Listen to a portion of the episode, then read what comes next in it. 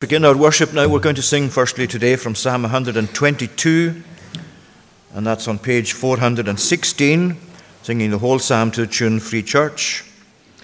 I joyed when to the house of God. Go up, they said to me.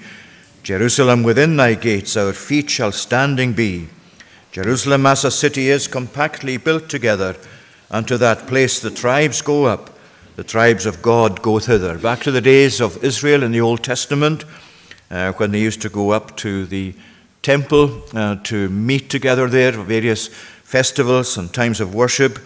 And the emphasis in the psalm is one of great joy, which should characterize us as we come before God, to be joyous in His presence, to rejoice in His salvation, uh, to actually have our hearts stirred as we come to realize the privilege that is ours every time we come together as worshippers together. So, Psalm 122, we stand for the singings. If you're able to stand, I joyed when to the house of God.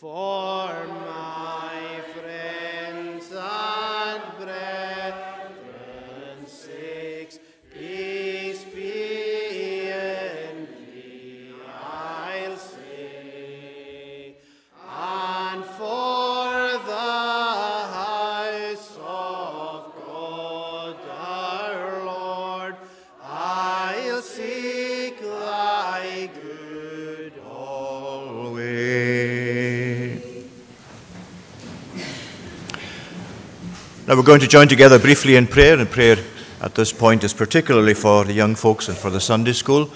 Um, so let's bow our heads to pray. Our gracious and eternal God, we give thanks today that we're able to meet in this way here in this place of worship. And we give thanks that as we do so, we have our young people with us. We thank you, Lord, for the valuable place they have in the congregation. And we pray for them today as they meet together in Sunday school and other activities. And we thank you for all who come and for all uh, parents who bring uh, children and grandparents uh, to be joined together with us in worship and to meet together in the Sunday school. Bless, we pray, each and every one of these young lives. And we pray as they begin a new session uh, that you would help those who teach them and lead them as we give thanks for them too. We ask, O oh Lord, that your blessing will follow them, that they may uh, come to be more and more rooted in your truth, that their lives may be developed and be shaped by your word, that they may be able to resist the many different ways in which the world around us seeks to pull us away from those things that are important, those things that are conducive to our growth in, in uh, righteousness and holiness and a biblical morality. And Lord, we ask for your Holy Spirit to bless all of these young lives today. Be pleased now, we pray, to go before us in the remainder of the service. Hear this our prayer and pardon our sin for Jesus' sake. Amen. Right, before you go through, I'm just going to say a few words to you, for, for the young folks especially. It's for the older ones too, I'm sure, but it's for the young folks especially. Right, hands up, children, all of those of you who like spiders. Whoops. Nobody likes spiders. Oh, there's some at the back say, yes, they like spiders.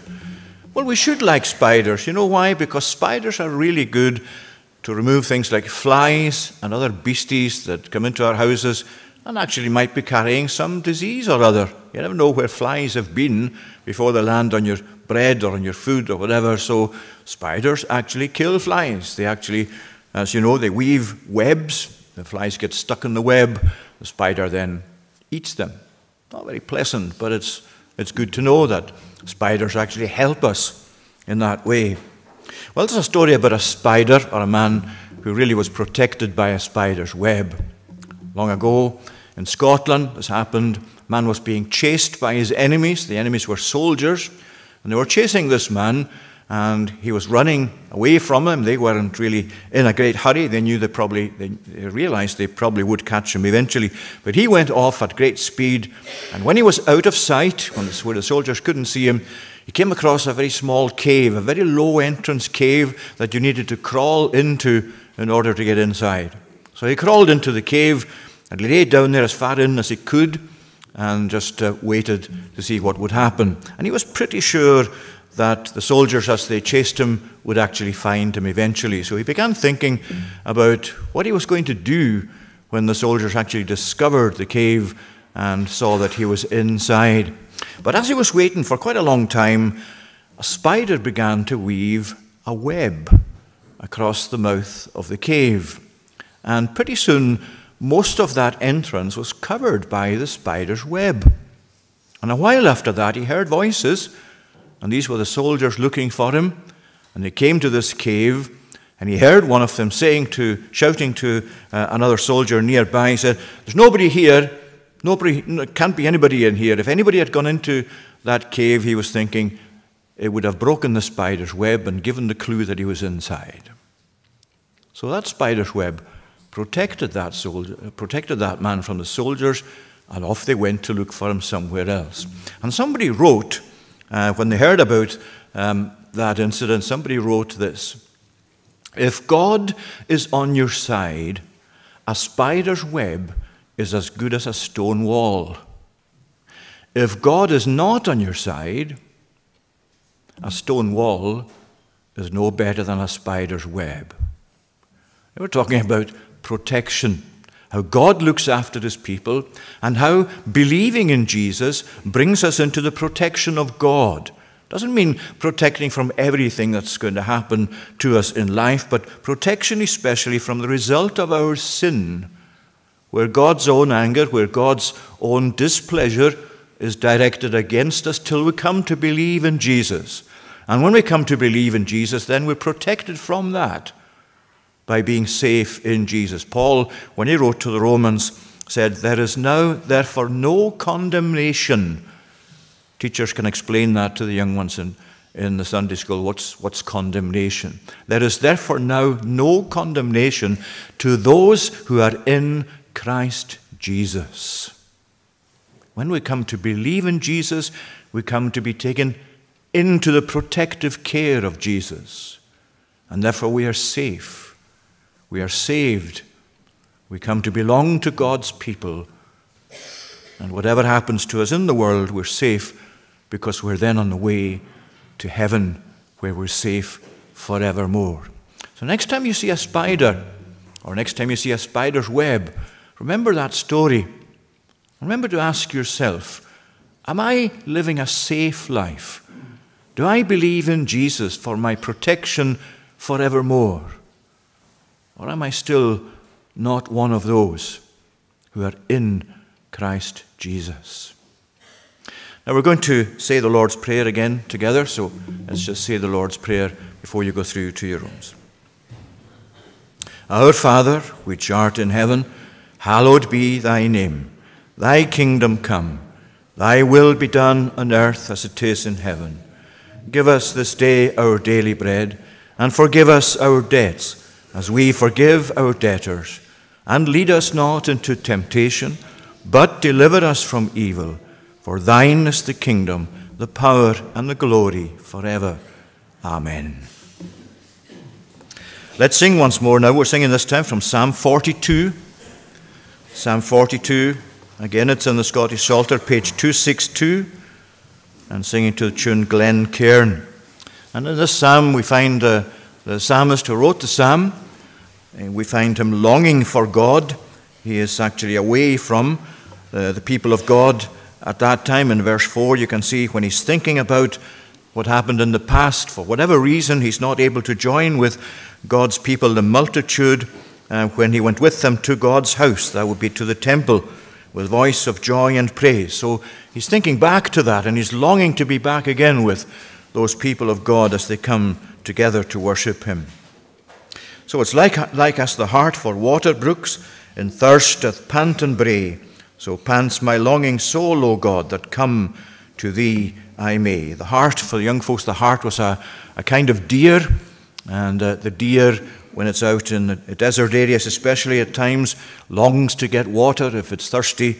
And so the psalmist is comparing himself to these deer, and he himself is longing to take a thirst of, uh, take a, a drink of God's word in worship with his people. Let's sing verses 1 to 5 to tune Glencairn to God's praise.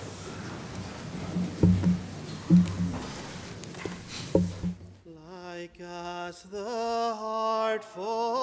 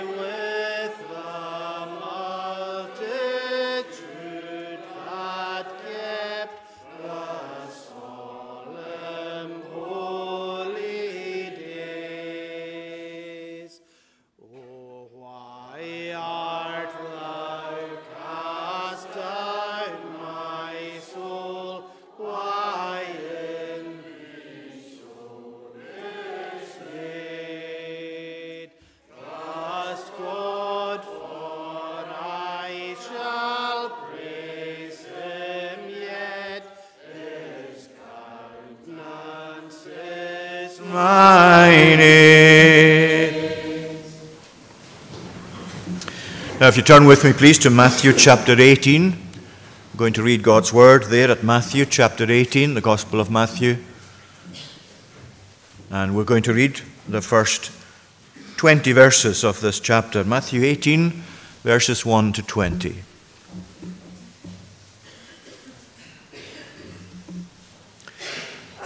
At that time, the disciples came to Jesus, saying, Who is the greatest in the kingdom of heaven?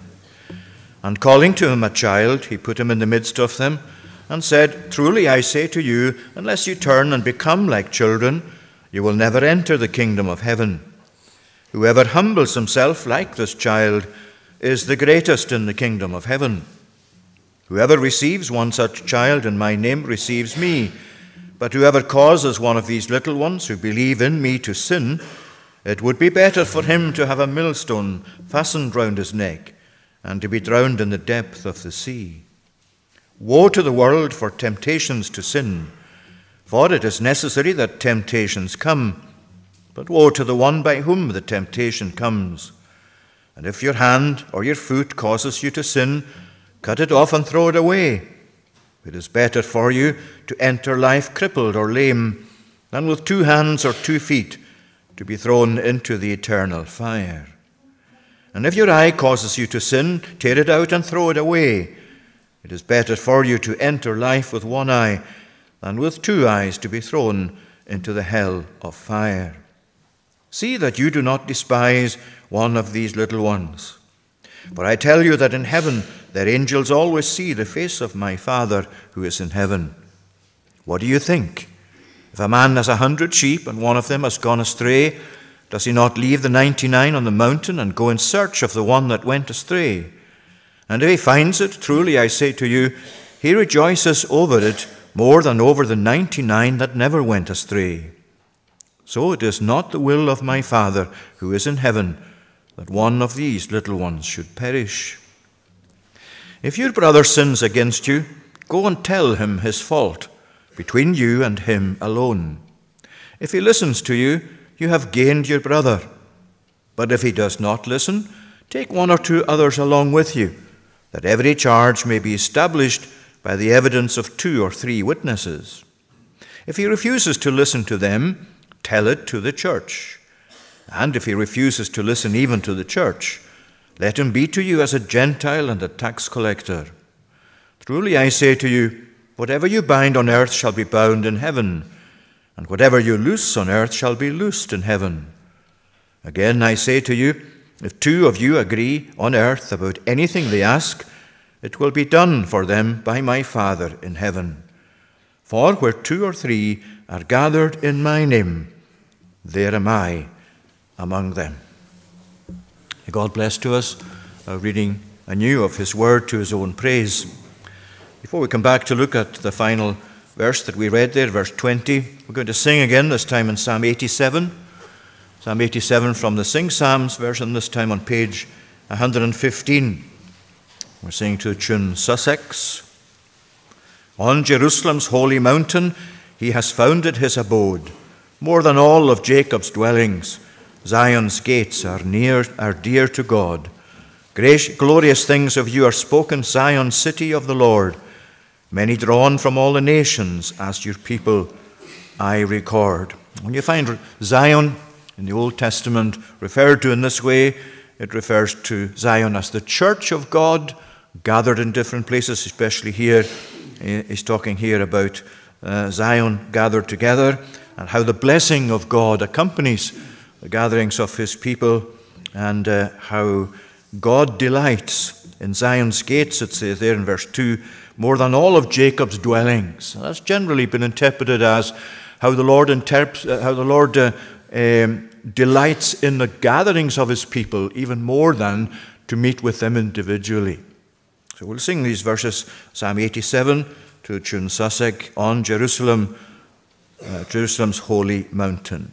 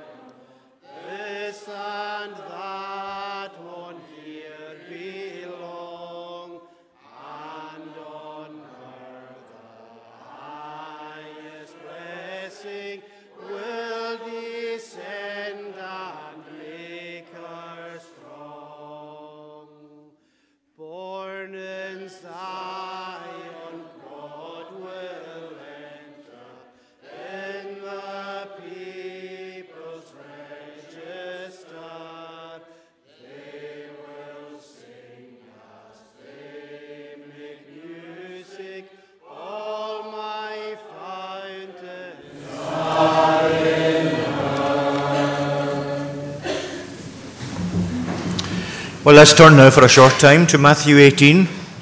Matthew chapter 18.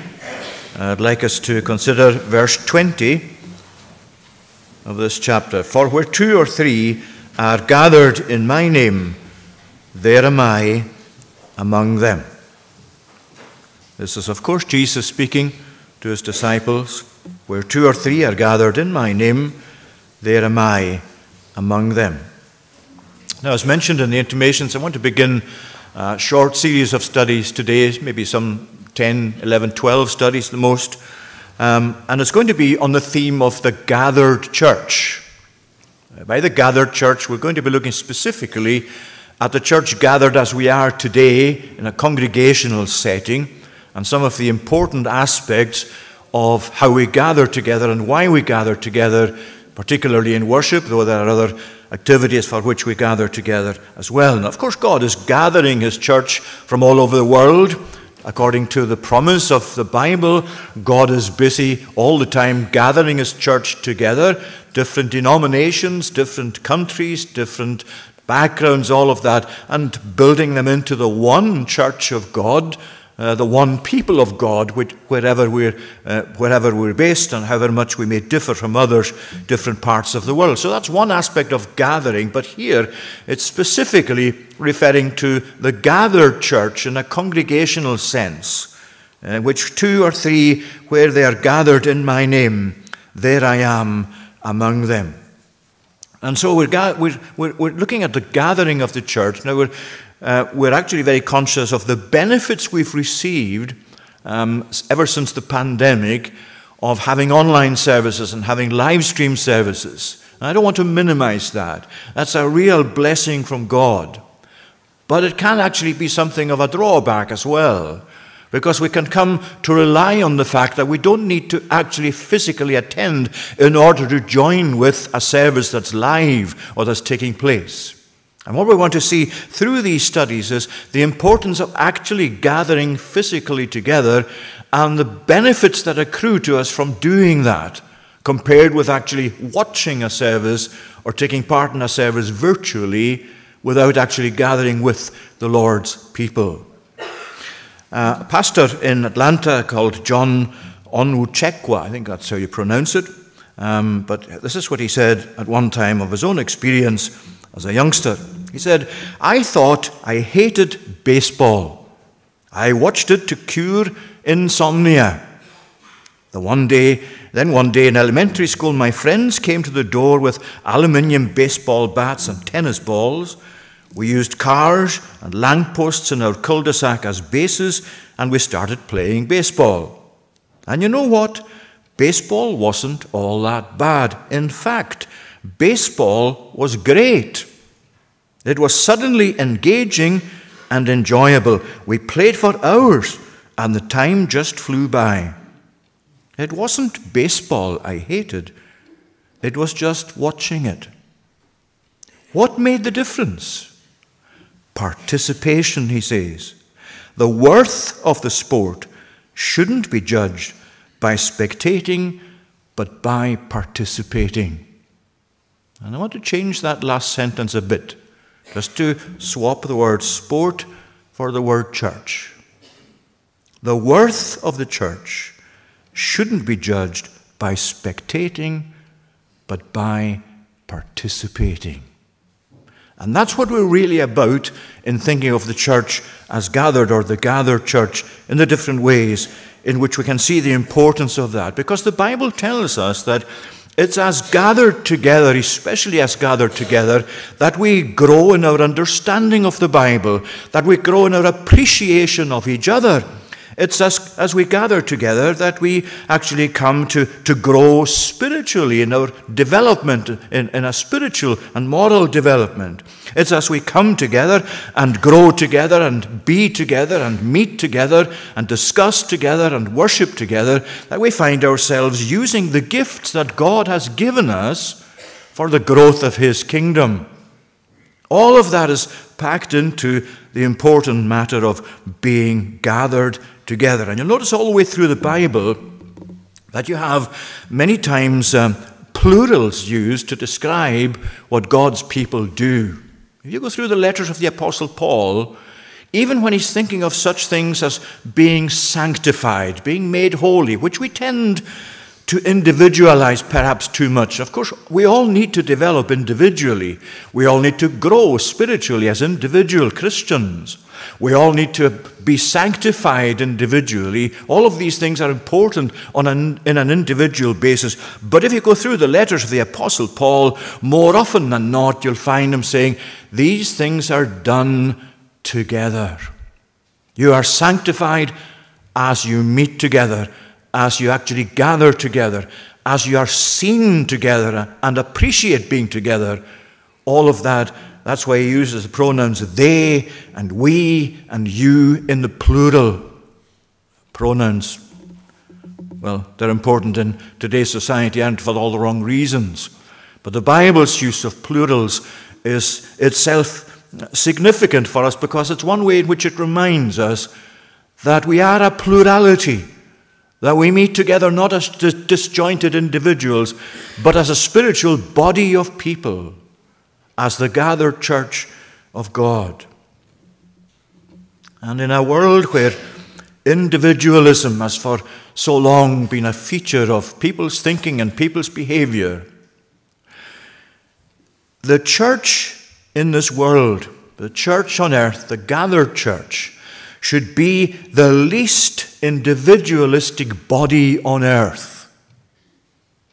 There should be no room for individualism here in this congregation, any other congregation of God's people, because individualism, as you find it all too often in the world out there, really says, I'm in charge of my own life. Nobody needs to tell me how to run my life. I'll do this because it feels right for me to do it. I'll think of my identity the way I want to feel uh, about my identity. I'll see to my genders, I'll see to all the things that affect me as an individual. Doesn't matter what anybody else says, and especially doesn't matter what the likes of the Bible says or the church says. I am the boss of my own life.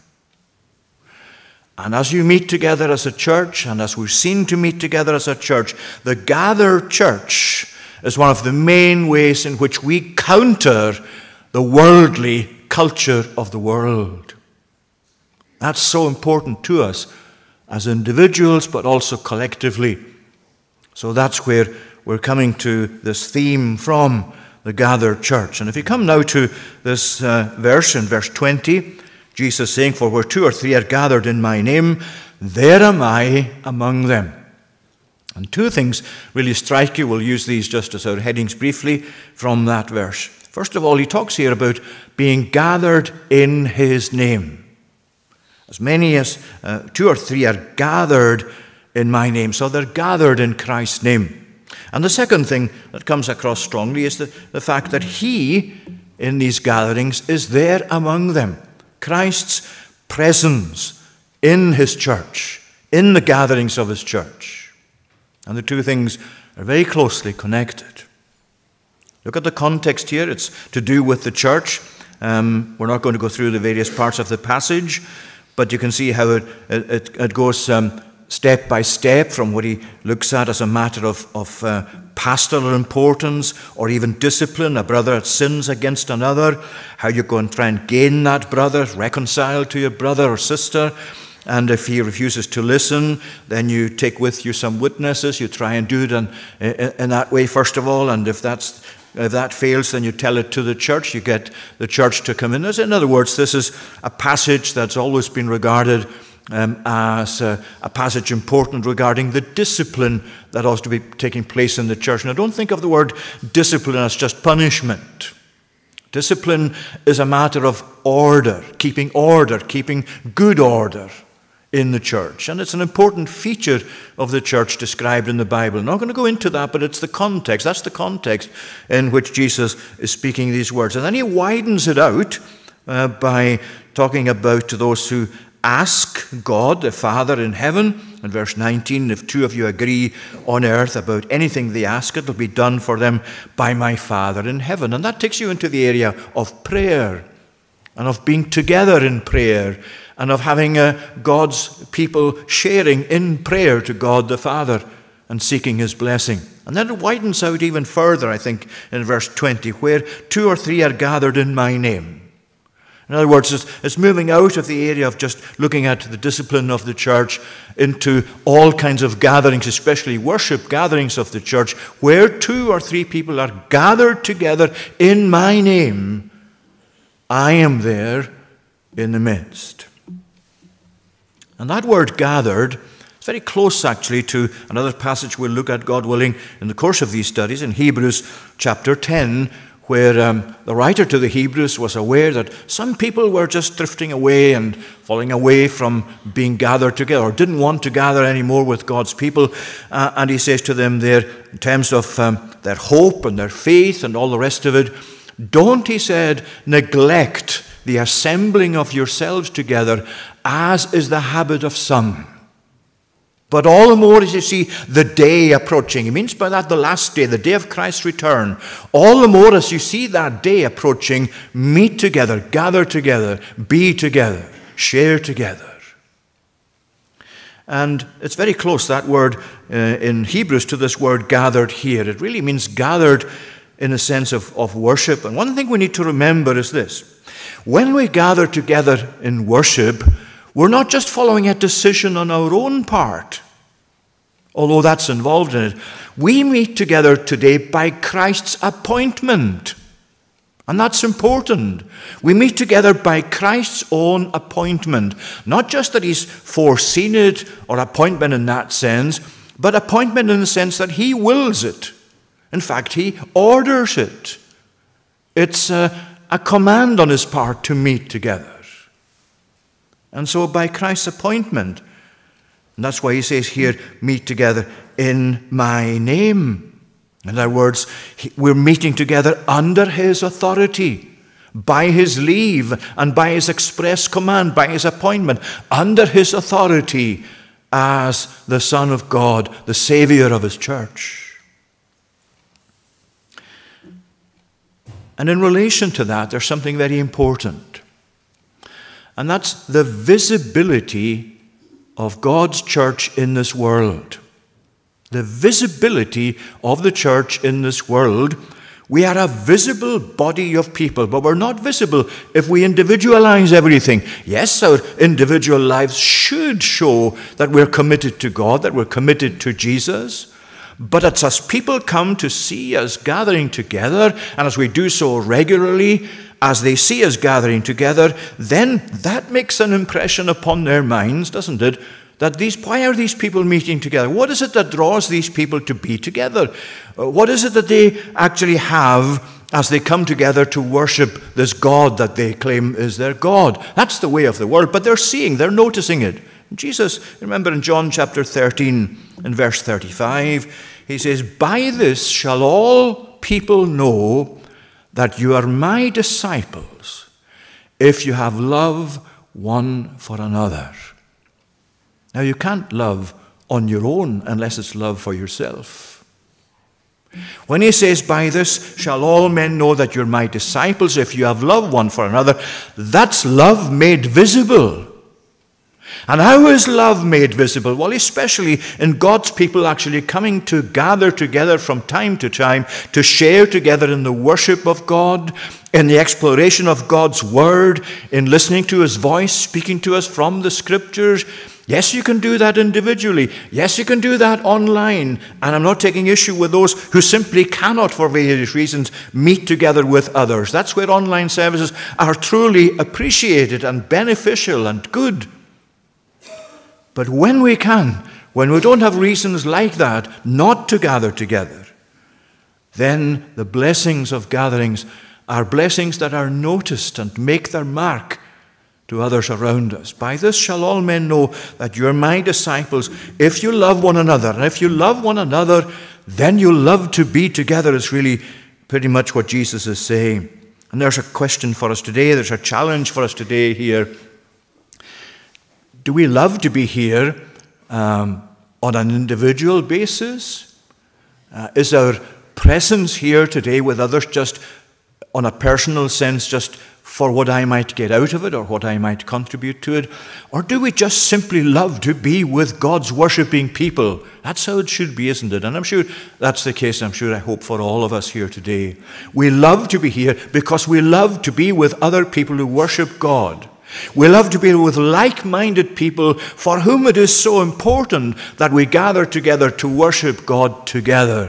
For whom it's important that the world out there sees that we do love God and that we love Him to the extent that we love to worship Him together. You see, all of that's behind this emphasis on gathering together. We're gathered together today by Christ's appointment, we're gathered together in His name. He's laid the responsibility of gathering together on us. And it's not just a responsibility. I want us really to think, uh, as we go through all of these studies, indeed all the time, to think that yes, it's our responsibility by Christ's appointment to come together, to share together in the things of worship, but it's also our privilege. It's our privilege. Because the nearest thing you get to heaven is not when you're worshipping God on your own, great though that is, and you might have very heavenly thoughts and heavenly experiences from the blessing of God while you're on your knees, when you're reading your Bible, just yourself and God. But the nearest thing to heaven is when God's people are gathered together to worship Him, to sing His praises, to listen to His voice, to admire His beauty. That's the nearest thing to heaven you can get in this world. So we sang in the psalm, The Lord delights in Zion's gates and the gatherings of his people more than all the dwellings of the individual Jacob. And that's why today, as we come together, here is one of the great privileges we have in life to be able to gather together willingly and under Christ's appointment and by Christ's authority to come to be here together as the gathered church in worship. Secondly, we have the reference there to Jesus being in the midst. Where two or three are gathered in my name, there am I among them.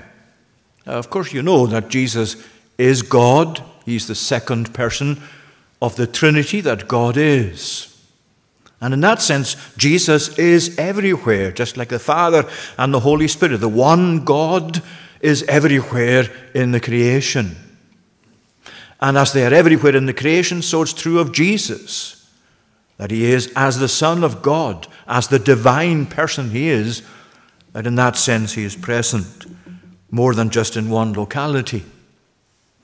But this is a specific presence that's uh, keyed into the gatherings of God's people, where two or three are gathered in my name. There, there, wherever that is, there am I in the midst of them. I am actually there, present with them. The church on earth is God's dwelling place. The church on earth is God's people. We sometimes refer to this building as the church on Kenneth Street, the Free Church, and it is that. But that's not what the Bible means in the highest sense by the church. The church is not a building, the church, in the highest sense, is the people of God, the worshipping people of God, the people who gather together and are gathered as the people of God from time to time to worship Him. That's the church. That's where Jesus dwells. That's where His presence is made known. There am I in the midst of them. There's a sense in which um, all who are God's people all who are saved, people of God, come to gather together with others and take Jesus with them.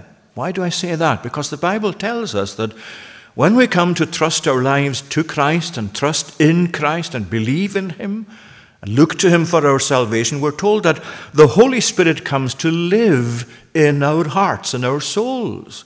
Now, we can't see that physically, but the Bible tells us it's a truth, it's a fact. And therefore, every one of you today who is in Christ, every one of you who lives by faith in Christ, everyone here saved, has come to this building carrying Jesus with you. Jesus lives in you. And when you come together with other like minded people, you bring Christ with you as you come together. I'm not saying that that is a complete definition of how Christ is present in the gatherings of his people. What's really important is not to be able to necessarily understand all the various aspects of that or be able to explain all the various aspects of how can God be with his people? How does God live in the hearts of his people? The important thing that Jesus is saying is, I am there. I am there. It's not to be questioned. It's not something that's uh, spoken of as something in the future. He's not saying where two or three are gathered in, in my name, I will be among them, or I will come and go from amongst them. I am there. It's a statement of fact, although it's also, in a sense, a promise as well, of course. He promises that that's what is true when we gather together. He is there. But it's a statement of fact that that is where He is. And it's actually true here and now. Just pause for a moment and think how amazing that is. That God, that Jesus is in this building, in this gathering in these hearts that where we are gathered together today as we are, this is a fact.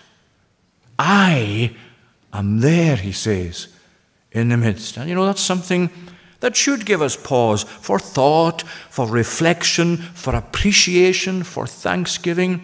As we come through these doors and take our place in the pew or in this pulpit, it, it affects all of us, whether we're preaching or listening to the gospel.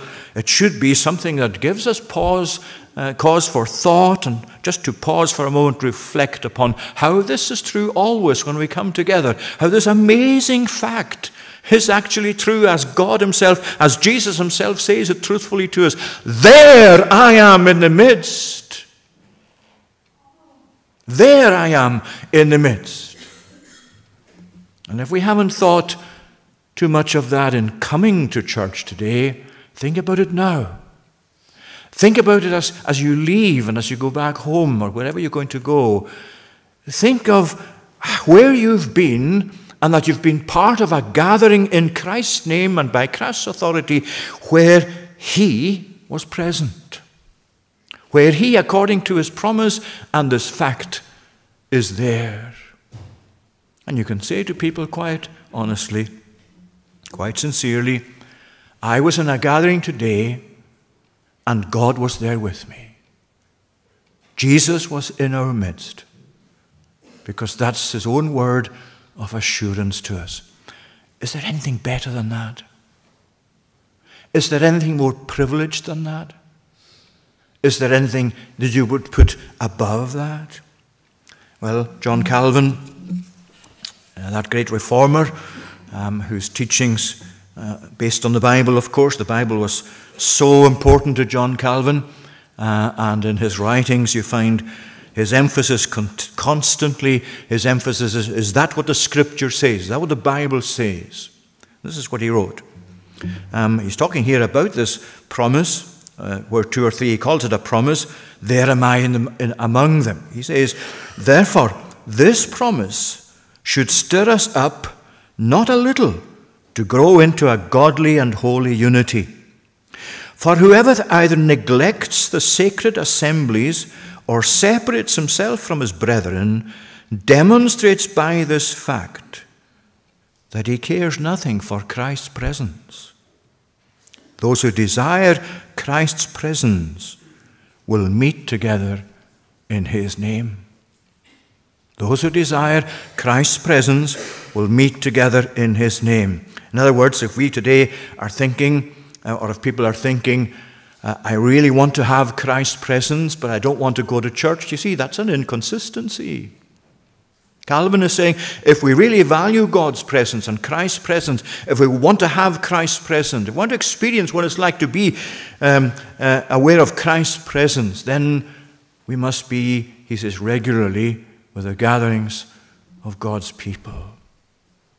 We cannot separate, you see, things which God has tied together.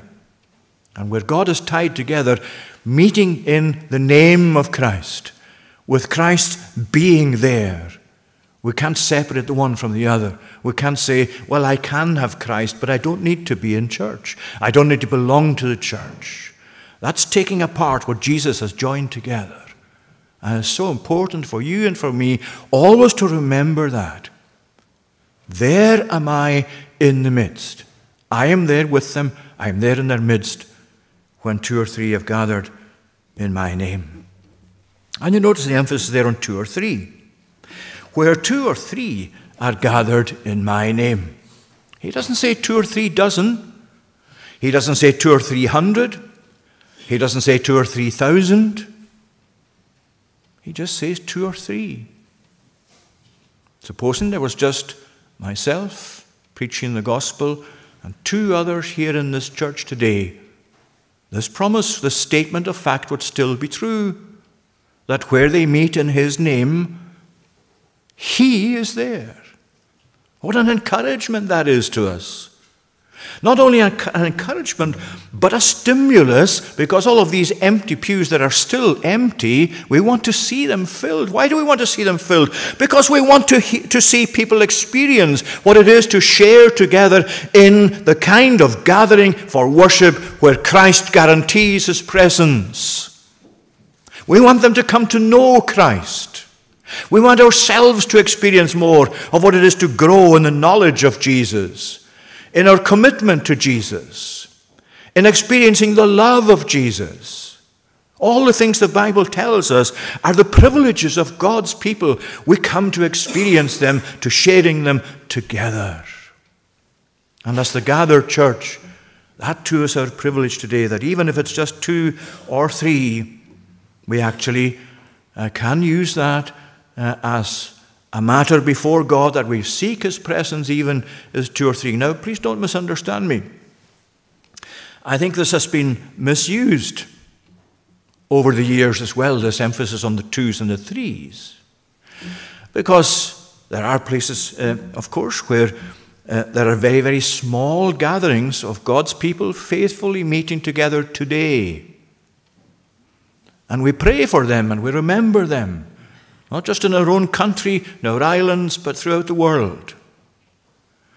But we mustn't take this verse and say, well, there's just the two or three of us, and that really, that'll do. I'm satisfied with that. Because the promise of God is it's not about numbers, it's not about hundreds or thousands or dozens or whatever, it's just about the twos and the threes. As long as two and three are faithfully meeting together, that's really it. That's pretty much all we need, is it? Well, why do we evangelize?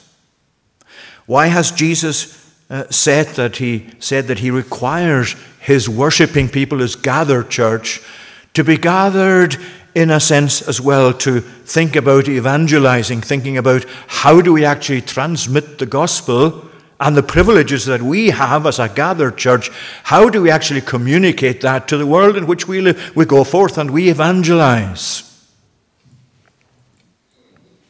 Luke chapter 14, uh, verse 23, part of that great passage that deals with um, the great banquet as Jesus described it.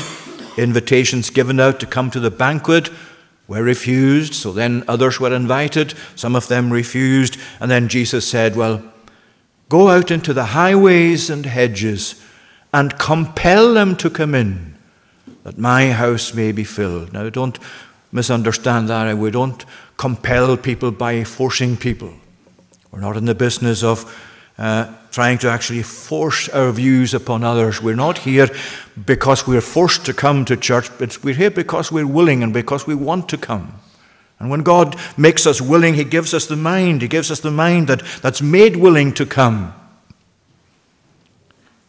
And so when Jesus said, compel them to come in, what he meant was use every reasonable argument you can to try and persuade people to come into the gatherings of God's people so that my house may be filled, so that my kingdom may be filled up. And today, as we pray uh, for that world out there, for those who don't come near a church, for those who would, uh, if God wills it, if, fill these empty pews that we long to see filled. Well, here he is saying to us today, well, it's your business as well as the church of God as you gather from time to time. What you share together is not just matters of worship, but how we're going to actually get out there and bring the gospel to the world around us. You share together in discussing that and thinking about how we uh, increasingly would want to do that. And of course, Matthew's gospel ends like that, doesn't it? He talks, Jesus says, All authority in heaven and on earth has been given to me. Therefore, go and make disciples of all nations. You see, he didn't say, Go and make saved Christians. He didn't say, Go and make converts. That's God's business. What he said was, Go and make disciples. Gather people under the teaching of the Bible, under the teaching of the Word, into the worship of God, into the gathered church. Go and make disciples of all nations. And how did he finish it? And I am with you to the end of the age. I am with you. I will be in your midst. I will be with you. I'll not leave you as you go about the business of evangelizing in his name. I was reading a book just now by another pastor from America called Tony Merida. Um, it's a book that I'm going to be using uh, in some ways regarding these studies as well. But um, he talks about how, as a congregation or as a church in America, uh, they were supporting a church plant, new church, in Frankfurt in Germany. And the pastor of that church was a man, Stefan Puis. And he says that Stefan one time came over to America to spend time with him, with Tony and his people there in America. And on a particular Lord's Day, he joined that uh, congregation in worship, but then he was due to leave early next morning to go back to Frankfurt in Germany. And Tony said, I had to apologize to him because there was no time for me. I really wanted to show him something of the city I wanted to show him some of my favorite restaurants and eating places and other uh, aspects of the city that were worth looking at, where always uh, people always went to see. Um, so he apologized to Stefan, really sorry that there wasn't time to do that. He would have loved to have done that. You know what Stefan's reply was? He said this There's nothing greater we could have done together than we've done. There's nothing greater that you could have shown me. I just got to worship with the saints at your church.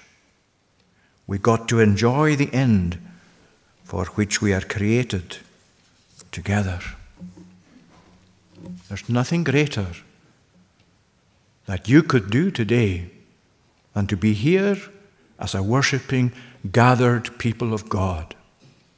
There's nothing greater that I could show you.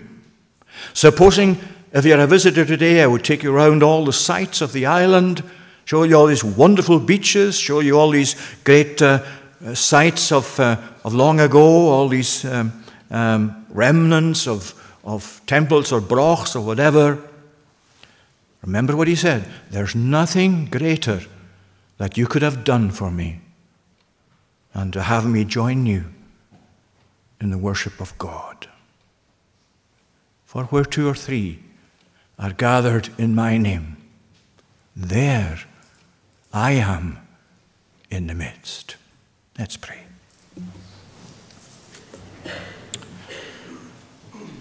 Lord, our gracious God, we have so many privileges in gathering together as your word tells us. Forgive us, we pray, for the times when we fail to appreciate as we should, to the extent we should, O Lord greater privilege is. And we pray that you would help us as we value these privileges uh, to be all the more concerned and determined to be together with your people as often as we can. We thank you for worship. We thank you for congregational worship. We thank you for the benefits of fellowship together, for the ways in which you enable us to interact with each other so as to share the experiences of life and to bring these also under the teaching of your word and spirit. We pray, Lord, today as we uh, begin what we anticipate to be a series of studies and your words teaching of the gathered church of God. O Lord our God, help us, we pray, all the more to be visible in the world and to be seen as your people and to be concerned to uh, transmit the gospel and its values and its teaching and its principles to this needy world around us. We pray for any today who heard your word and have not yet come to give their life to you, to come to trust in you, to come to receive you as you are offered in the gospel. We ask, O Lord, that your Holy Spirit will be active amongst us, teaching us, drawing us, bringing us more and more into that living fellowship with yourself, through which we know we come to be saved. And so continue to bless us in all our activities as a congregation. We acknowledge, Lord, we come together in so many ways, not only for worship, but in other aspects of the congregation's life. And we pray your blessing today to follow all that we endeavor to do in your name. Be with us now as we spend time in fellowship.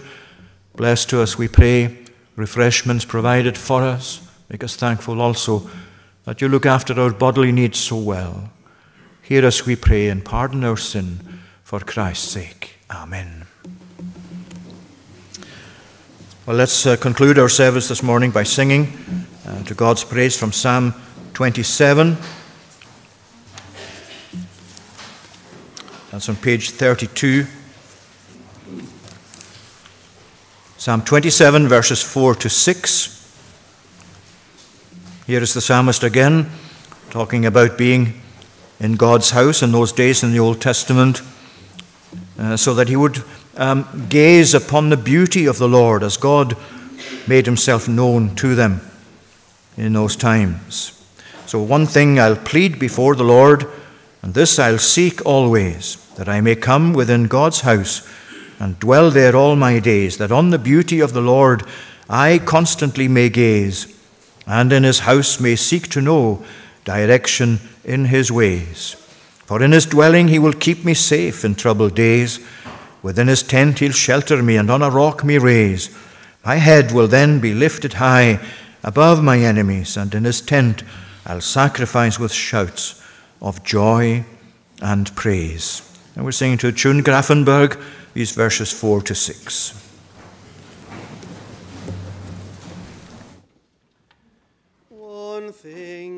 Plead before the Lord and this I'll seek always, that I may come